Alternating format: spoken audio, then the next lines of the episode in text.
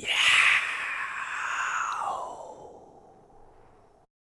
嘿，你现在收听的是张静伟的频道。现在的时间是二零二零年十月八号星期四的凌晨十二点零六分。我今天的精神也非常非常的不好。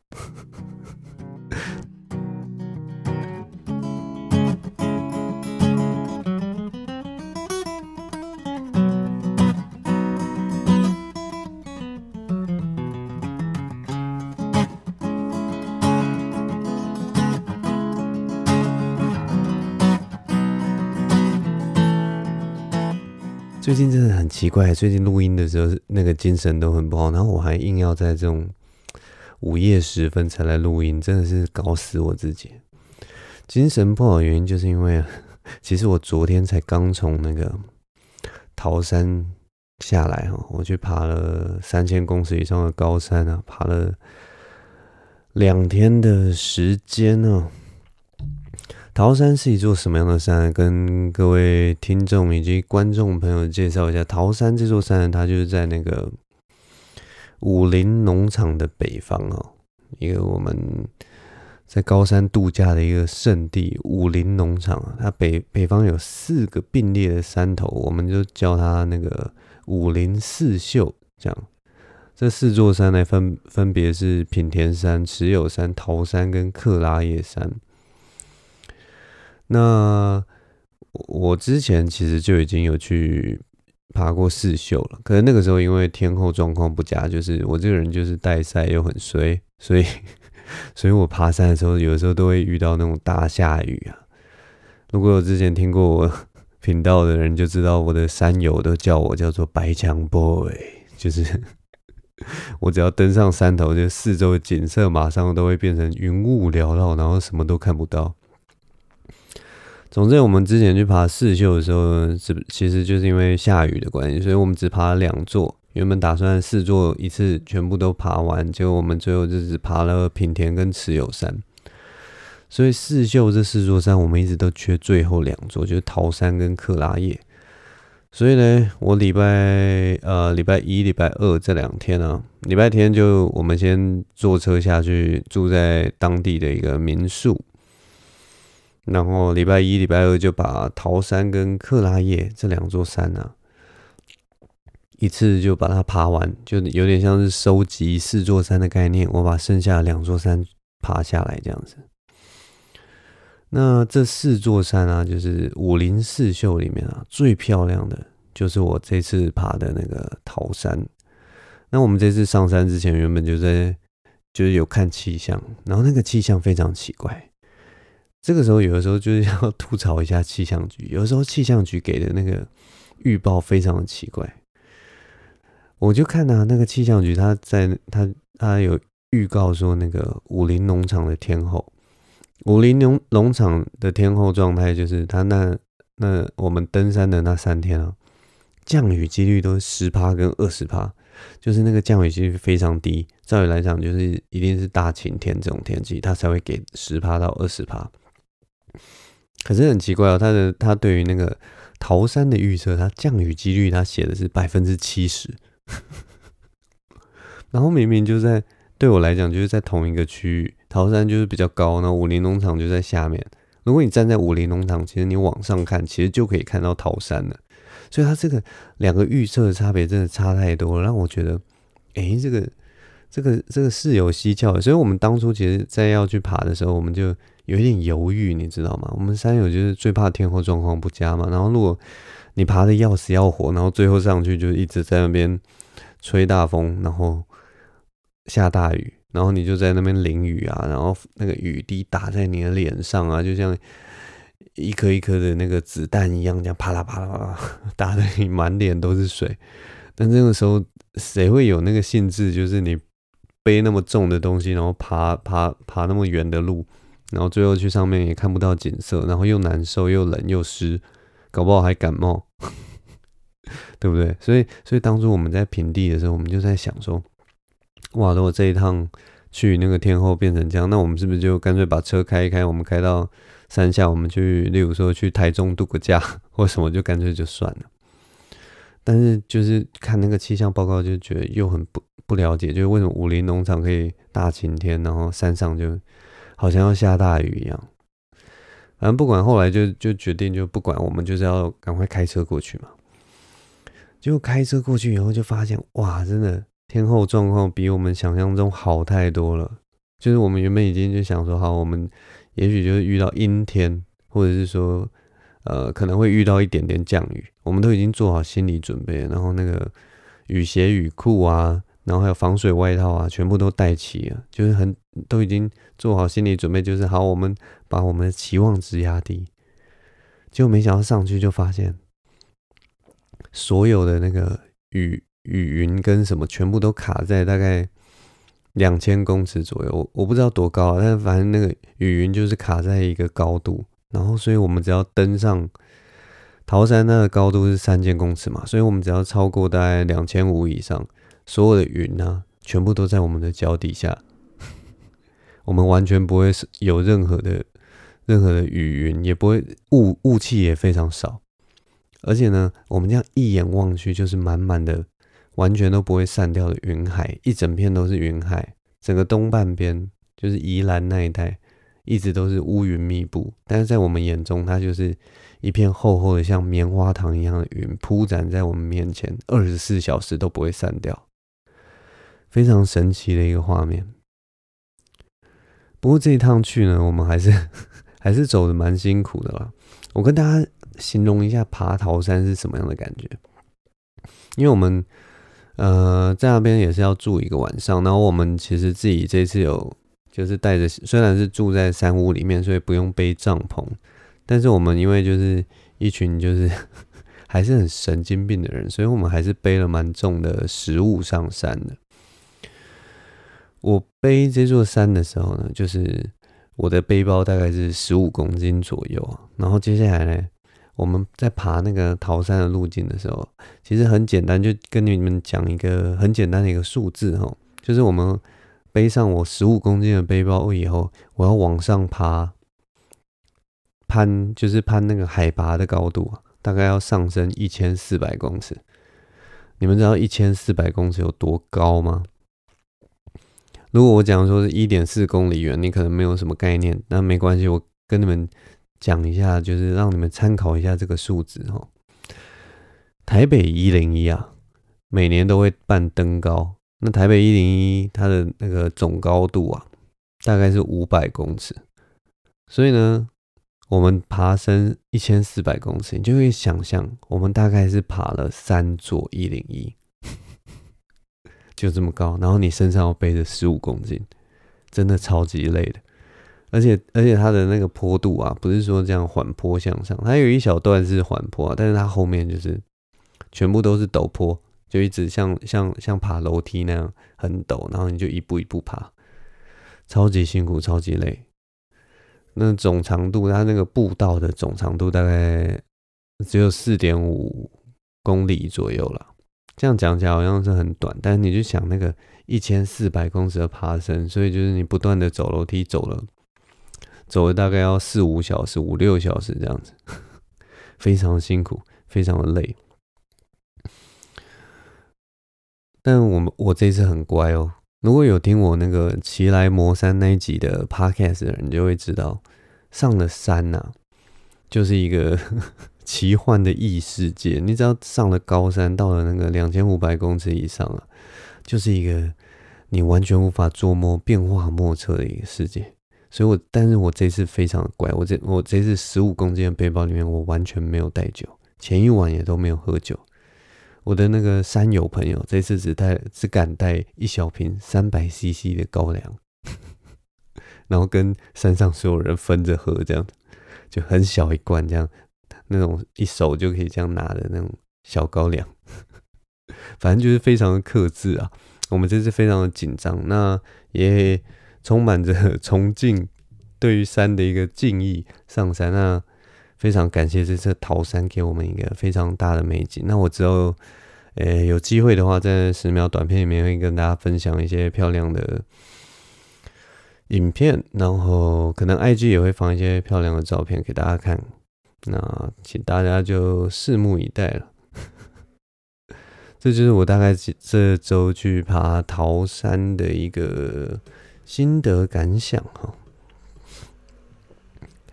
我这一周其实爬了蛮多山，除了除了去爬了这个 很高的桃山之外哈，我上礼拜啊，还有跟另外三个人去爬了那个台北市的那个金面山，就是那个剪刀石那边。那不知道的人，我跟你们介绍一下，反正那个地方就是在那个呃西湖站，应该是西湖站吧。剑潭站、西湖站，反正就是在那个台北市西湖站的附近哦。嗯，这三个人呢、想必大家都很熟悉。这三个人就是那个 贺龙啊，贺龙跟阿秋还有雪人。贺龙就是他，其实他其实很少在爬山，但是他之前就是如果有稍微在关注他的人就知道，他之前是。有一个一百天的隔离挑战啊，那所以他一百天的隔离挑战，他看了我那个，我跟阿秋跟雪人去爬仙迹岩的 Vlog，Log V 啊，Vlog 这个东西。如果说大家有兴趣的话，可以去我的频道去找，我有一个 Vlog，就是跟阿秋跟雪人爬先机岩的影片。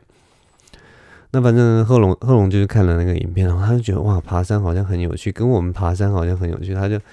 等到他隔离结束之后，他就一直一直来闹我们，哎、一起来爬山，一起来爬山。然后就我就稍微问他说：“那你爬过什么山？”结果 结果他什么山都没爬过，结果他说他体力超差的。他说他上一次爬山的经验是去爬那个象山，然后而且他爬象山的时候，他没有爬到六巨石，他没有爬到就是大家会看一零一拍照那个地方，他爬到那个六巨石底下的那个平台，他就说他不行，他就下去了。体力真的是烂到不行，超烂的，所以我就想说，好，我们要帮他挑一个他就是他爬得上去的山。所以我后来想想，好啦，那就跟他去爬金面山好了。然后他其实完全没概念，反正就是他就只问了一句：“、那会累吗？很累吗？很久吗？难度很高吗？” 他就只会问这种就是很很很初学者很紧张的问题。然后前一天我们要上山的时候，他还问我说：“那个金面山是不是要穿得很专业？是不是要带什么东西？我是不是要准备什么？”我就跟他说：“不用，那个就是青山步道的等级，就是你随便穿就好啊，有带水就好。反正就是一个很锵的人，很好笑啊。然后反正我们三个人就去爬山。那我们这三个人啊，其实我有帮大家安排一个角色。”就是贺龙呢，就像是那个逃出监狱的那个小动物，它就像那个《海底总动员》里面那个跳出鱼缸的那些鱼一样，有点强，然后有点对外面的世界有一种奇妙的憧憬。他对爬山这件事情，还有跟我们爬山这件事情有一个很有趣的一个想象。然后他现在就是要面对现实。那阿秋就不用说，阿秋就是一个。外国人的担当，他就负责在我们这个群群众里面当一个外国人的角色，用一个异国的眼光来看我们讲的所有事情，然后进行各种吐槽。然后学人的角色，他就比较像是那种很认真的那种教授，他是我们里面专门知识负责知识面的，他就是感觉就是会知道很多小动物，然后或什么小知识，然后跟你 解说一些。很奇怪的东西，然后最后一个人当然就是我，我就是那个，我觉得里面的老人担当，我专门给一些什么老派的老派的见解，然后给大家吐槽，然后大家就会一直讲说，我就是老，听起来好像很可悲的一个角色，但没关系，反正我就是，我的确是里面年纪最大。反正我们我们那天，我当初规划这个爬这个金面上的时候，我原本想说啊上去，然后绕一圈下来。这样的一个路程，我自己算了一下，大概是一个小时。如果是一般人在爬这种山的时候，大概是走一个小时就够了。然后我就想说，好，那我们再怎么慢，一个半小时应该就可以下山了吧？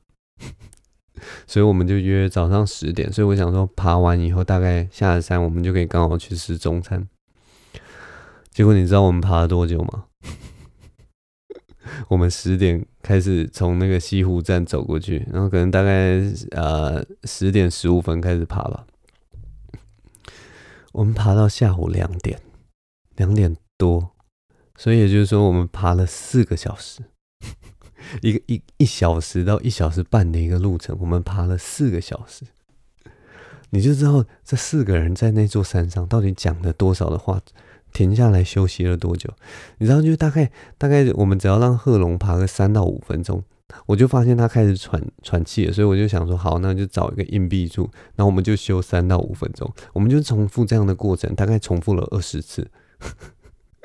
爬这座山变得超级奇怪，就是走一小段路，然后就坐下来，然后就那边拉塞，然后讲了一大堆莫名其妙的话，然后讲了一大堆 可以写成段子的东西。当然，在山上的对话都是秘密，像那个。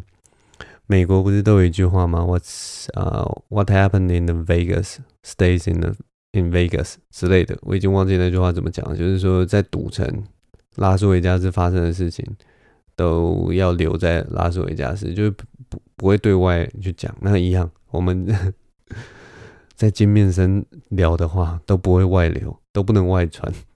有些话非常政治不正确，有些话就是单纯的是在谩骂别人、批评别人，然后有些话就是真的超没营养的。其实我现在仔细去想啊，我们在金面山到底聊了什么，其实完全记不得。大家应该有听过我就是分享那个男生聊天的话吧？就是我们可以讲一大堆屁话，根本完全没有资讯，然后就没有什么都没有留下来，然后就这样度过了。金面山就是那样的事情，那样的一个一个状态。然后，呃，整个消耗掉的东西就是那三个小时。我们花了三个小时在说话，走路花一个小时。不过有在上面有一个很有趣的事情可以跟大家分享，就是阿秋平常啊，他在那个他的节目或者是对外啊，他都是属于一个。属于一个处于呃，把自己定位成一个落水狗的角色，就是你如果说他很厉害，就是最对他最大的让他不舒服的一件事情，你不能称赞他，你知道吗？因为因为他只要接受到称赞，他就会觉得啊什么啊，我你不要讲这种话哦，全身都不舒服了。所以他他自己的定位就是说，哦，我就是一个，我就是一个台北罗汉脚啦，我就是要。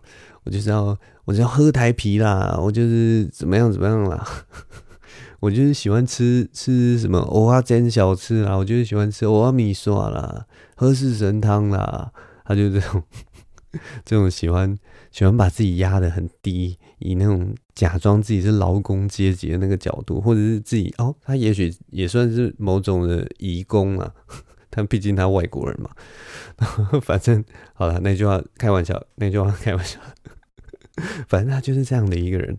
然后可是，我们在登登到那个剪刀石金面山顶的时候，我们就想要找一块石头，就四个人在上面好好休息一下。然后我们就选了一块石头，然后就上面刚好有一个外国人，不知道是欧洲人还是美国人之类的，反正他就是。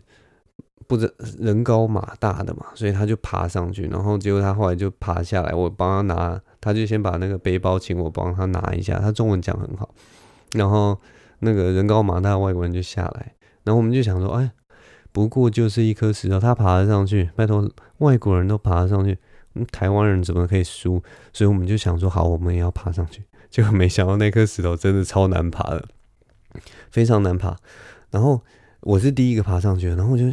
要爬的时候，我就觉得，哎、怎么刚外国人看起来那么轻松？因为他他他是人高马大，所以他手可以抓到那个上面有一个可以抓的地方，然后我抓不到，所以我就用一股蛮劲从那个一个地方这样跳到那颗石头上，然后用全身的力量，我整个人都趴在那个石头上，然后用尽九牛二虎之力把身体稍微爬升之后，才一只脚才跨上去，然后好不容易才爬上去，那我就觉得哇，这比我想象中的难。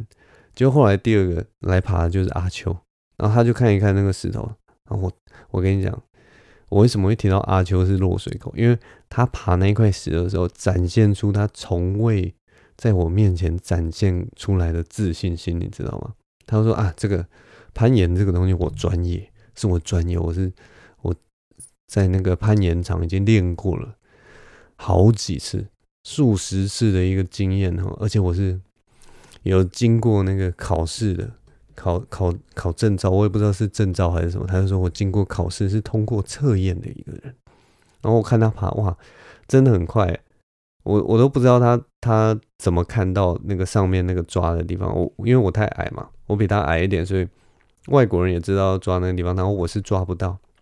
我就算知道那边有，我一样抓不到。可是他就自己看一看，他就手就自己会去抓那个地方。我就觉得哦，好像真的有那么一回事。然后他也是三两下就上来了，我是觉得蛮厉害哦。然后他就一直讲说，他后来上来之后就说：“哎、我没有在开玩笑，哎，你以为我在开玩笑吗？没有，我我真的很会攀岩，哎，我真的是攀岩的专家，哎。”然后他后来就开始讲一些就是那个。他他就是专业的人才会才会知道一些东西。他说：“哎、我没有在开玩笑，哎，我是 V two，哎，我是 V two，我攀岩是 V two，哎。” 然后你知道我我听到 V two，我完全不知道这个是什么。这个这个这个分法到底是什么？什么是 V two？听起来就是 V one 是第一级嘛，V two 是第二级嘛？那听起来也没有很厉害啊。我是 V two，就像有人也许跟你说是。说：“哎、我是厨师，乙级耶，乙级很厉害，乙级已经跟你讲，乙级已经可以开店了。可是你知道，一般人听到乙级就觉得，哦，那呃，呃，呃，OK，好，哦，很厉害哦，就是这种感觉，就哦，V two，可是他就讲的很有自信心，觉得这个东西好像是，嘿，这个我超屌，我已经是 V two 了，V two。”他就是一直讲，然后大家我们就一直就就不信，一直不信多厉害。但是我回来查了以后啦，我后后后来回来回来下山之后，我就查，欸，V two 还真的不简单。虽然他也是在那个初阶的，但是我觉得在攀岩啊，V one、V two 跟 V three 真的都是三个等于是不同的阶段。V one 可能就是最最最轻松普通，V two 稍微有一点。就是比较刁钻一点，然后但 V two 到 V V 三哦，好像又变得更刁钻，所以他讲他 V two 这么有自信的讲，我觉得我觉得是也是算蛮有道理的，就代表他在一般这种普通的攀岩的话，他已经算是蛮熟悉那个路线，驾轻就熟，可以观察观察就选出一个很好的路线哦。这边还是要稍微夸赞他一下。让他如果不小心听到我在夸赞他的话，他可能心里会抖一下，然后在那个寒风中颤抖，然后 滴出两滴尿之类的。总之还不错啦，他就是攀岩，真的是我意外的看到他自信的自信的地方。啊，接下来我来喝口茶，好了。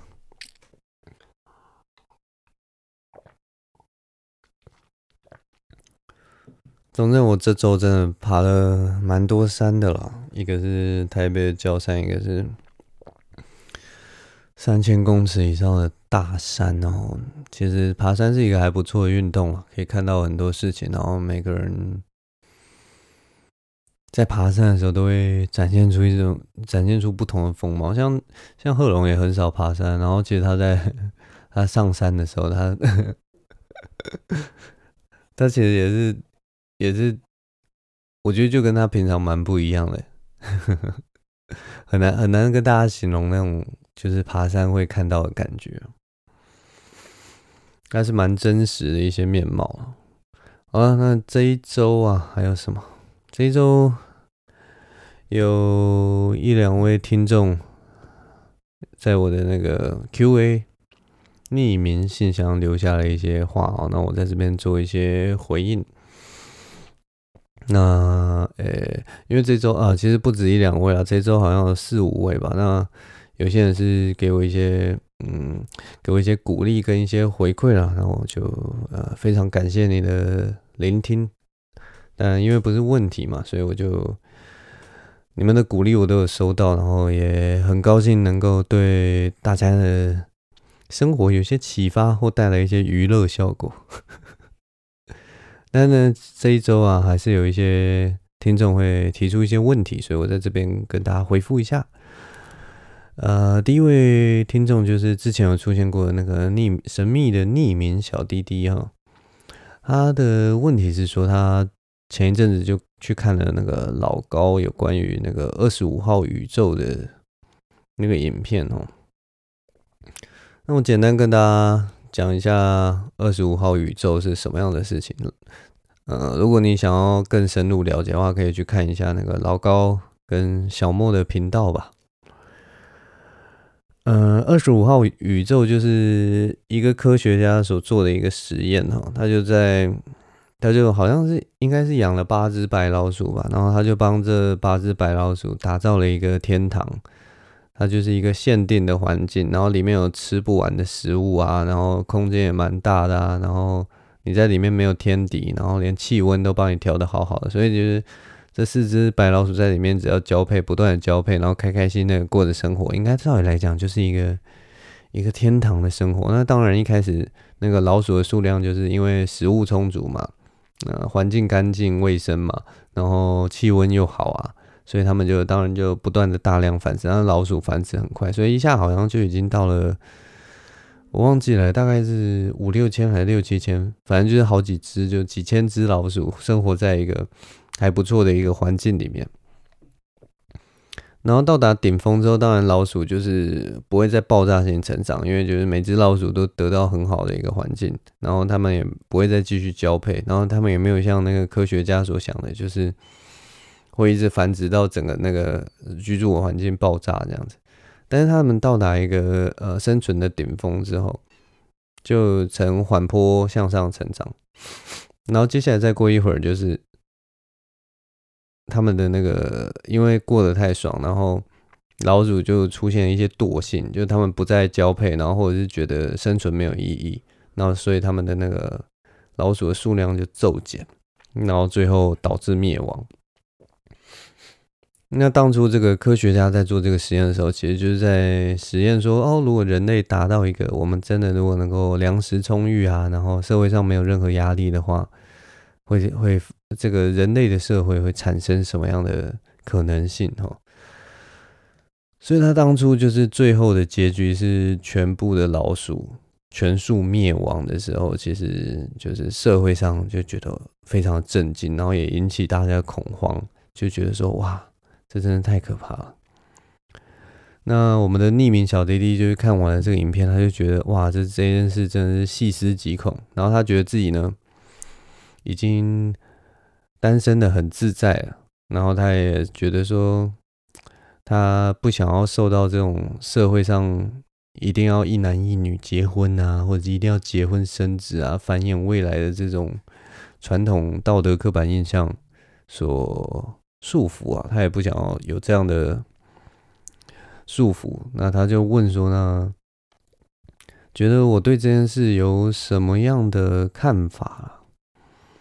那我记得他之前好像有问过类似的问题哦。那我对于这种问题的回答就是，基本上呢，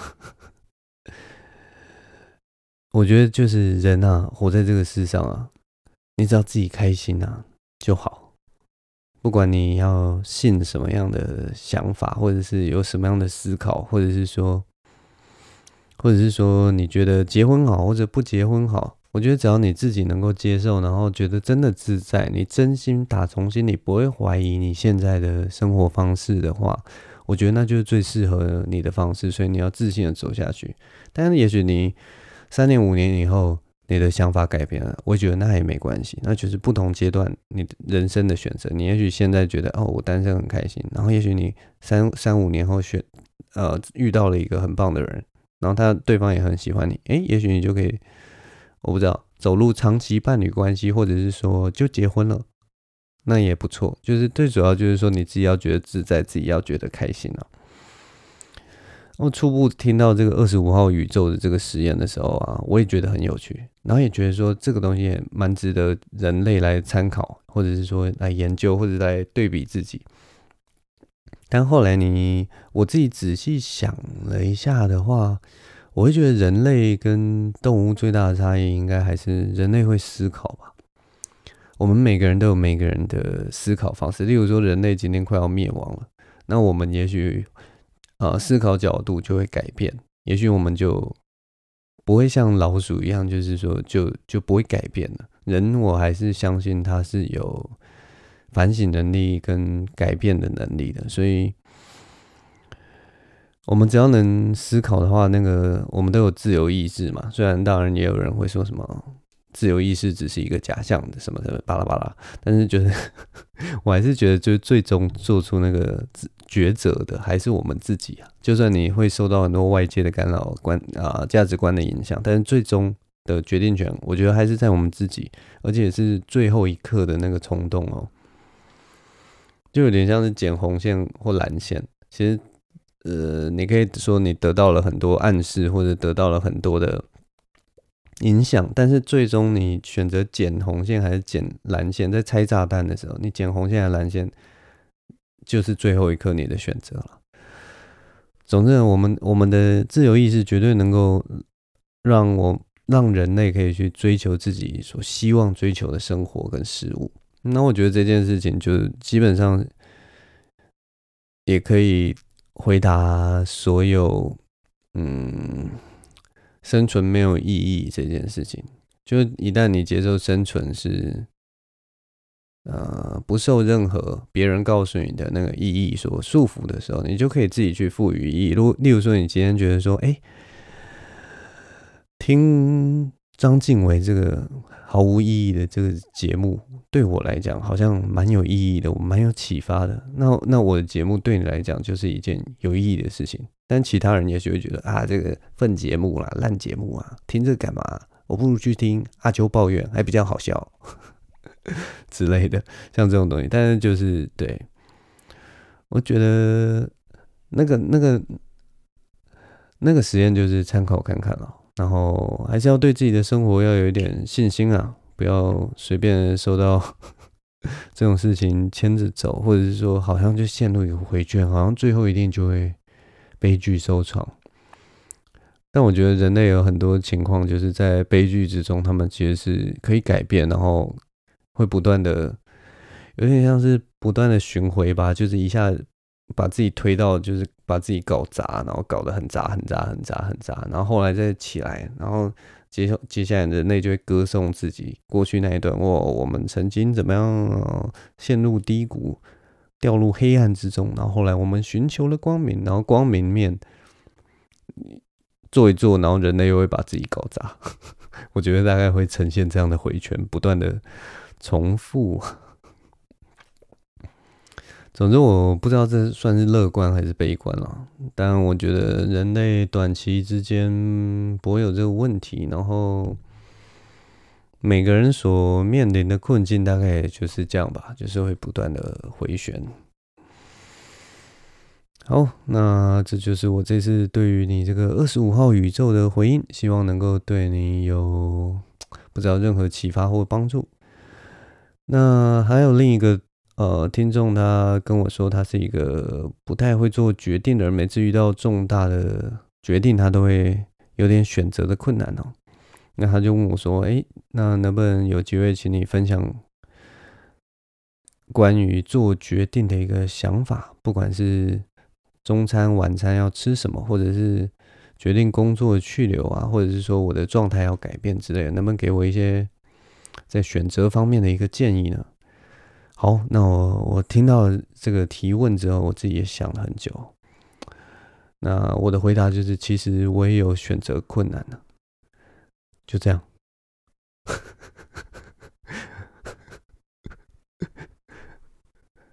然后你知道，我就预期就是想听众听到这边，然后忽然傻眼啊！静伟，静伟，你也会有选择困难哈？静伟，你不是你不是？是拥有所有答案的一个智者吗？你不是一个一个长老型的角色吗？什么？你也有选择困难？我的幻想是这样了，但我觉得反正就是，嗯，选择困难这种事情，就是真的每个人都有了，我自己也真的也有，只是说呢，嗯，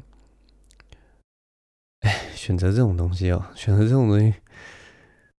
嗯，我觉得我我我我的心境会是这样啊，就是做选择，每个人都会有选择上的障碍啊。那我在做选择的时候，我就会把就是那种老梗嘛，我就会把什么优点、缺点列出来嘛，然后做一点分析嘛。但是我觉得在选择上啊，有的时候这种东西，嗯嗯，这种东西有的时候是很看、很看缘分、很看气氛的。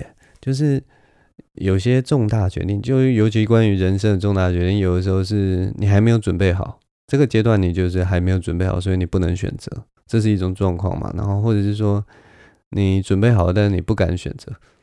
对，反正就是它其实变数非常多。那我给你的建议大概就是，呃，试试看用用呃比较长远的概念来看你自己，就是用比较大的大局观。例如说你现在几岁，你拥有什么，然后考量到各种环境因素，那仔细分析说你现在的选择到底是因为哦，你你其实一切都准备好，但是你就是不敢。还是说说真的选择太多了，你不知道怎么选，抓到那个问题的核心，然后你再真的要问自己啊，呃，要怎么去选择？那我给的建议也是，呃，要勇于选择。如果说你分析之后，并不是说这个呃你现在所在的时间点，或者你现在所在的年龄。还不适合做这样的选择的话，其实有的时候勇敢选择，我就像我之前所说的，其实，在台湾或者是应该是说，不是不是只在台湾，在全世界你所做的选择，现在这个世界已经是算是人类历史上最安全、最安逸、最享受、最多东西、最多机会的一个世界跟社会了。所以呢，任何选择其实你都搞不死自己，你知道吗？当然，如果有出一些意外，那个是例外了。但是就是大致上，它是一个很安全的一个社会，所以不要害怕做任何的决定。那至于像像那种晚餐啊或中餐要吃什么问题啊，我的解决办法就是，我只要做一次决定就好了。如果有认识我的人，就会知道我礼拜一、礼拜二、礼拜三、礼拜四我去的地方，我吃饭的地方，基本上。几乎都一样，我的行程几乎没有什么变化。我我是过着一个规律的生活。那我为什么过着规律的生活呢？就是因为其实我懒得选择，你知道吗？有的时候，有的时候这种就晚餐要吃什么，中餐要吃什么，有时候真的是很繁琐的一件事情。所以我就把它变成一个，就是一个规律。当然，偶尔会出现变数，那就。等那种情况出来再随便打发掉就好了，但因为我就觉得那个东西不不大重要嘛，所以就是 不会放太多心思在上面。总之，我觉得做决决定这件事情，我好像没有讲得很清楚，但我觉得它就是一个很看缘分的事情，它很看你当时的状态，然后很看你所接呃你所。拥有的那个机会是什么？所以每一份抉择其实都是个案。那你分析完之后，如果觉得呃你真的想去做，但是你好像有很多挂碍的时候，我其实是觉得说，你可以去想一下，你选了以后会发生什么样的事情，然后你放弃了什么，有点像是算机会成本的概念。但我还是会鼓励你说，如果你还年轻的话，就多去做。变动跟选择啊，因为我自己也是不断的这样跟自己讲，说我就是要去习惯变动跟选择，因为呃，我可能也跟我本来的工作机会，你看我现在就开始分析我为什么会去去接受变动跟选择。其实我原本的工作机会就是翻译嘛，那翻译我翻翻译了十年，十年之后我发现说这个东西啊，我如果未来我不管做任何的尝试或者是什么。我永远都可以回来再继续做翻译，它有点像是就变成我的一个技能，或者是呃备胎的概念，所以就这个工作刚好可以让我去去追寻更多的可能性。嗯，那在这个这个这个十年的工作经验之下，我觉得自己已经准备好可以再移动到下一个阶段了。所以我才开始做，例如说做 podcast 啊，或者是说做喜剧啊，或者说我一直尝试在要转换跑道，变成一个写手，就是帮人家写内容产出的这样的一个工作。那目前还在努力当中。那我也希望就是，嗯，做选择的时候，就是你稍微看一下自己呃的年纪嘛，然后还有自己的所有的经验，自己拥有什么。然后如果你去做这样的选择，你会得到什么？你会放弃什么？然后大胆去做选择吧。如果只只是害怕现状被改变的话，我觉得就是。所有的决定要克服的就是恐惧感。那利弊得失分析完之后，希望你就可以得到得出一个相对对自己比较有帮助或者是对自己有利的一个选择。大概就是这样吧。所以，但我知道啊，就是这种事情就是说来容易啊，做的时候其实是蛮难的。老话一句啊，人生没有什么错误的决定啊。其实，就你走过的路，回想起来，其实都会。如果你有很努力的在生活的话，人生所有的选择都会给你一些回馈。那希望这样的解答能够带给所有的听众或者是观众一点启发啊。我每次讲这种东西都会变得特别的无聊，你知道吗？就有点像是那个老人在说教，或者老师在讲一些什么莫名其妙的话。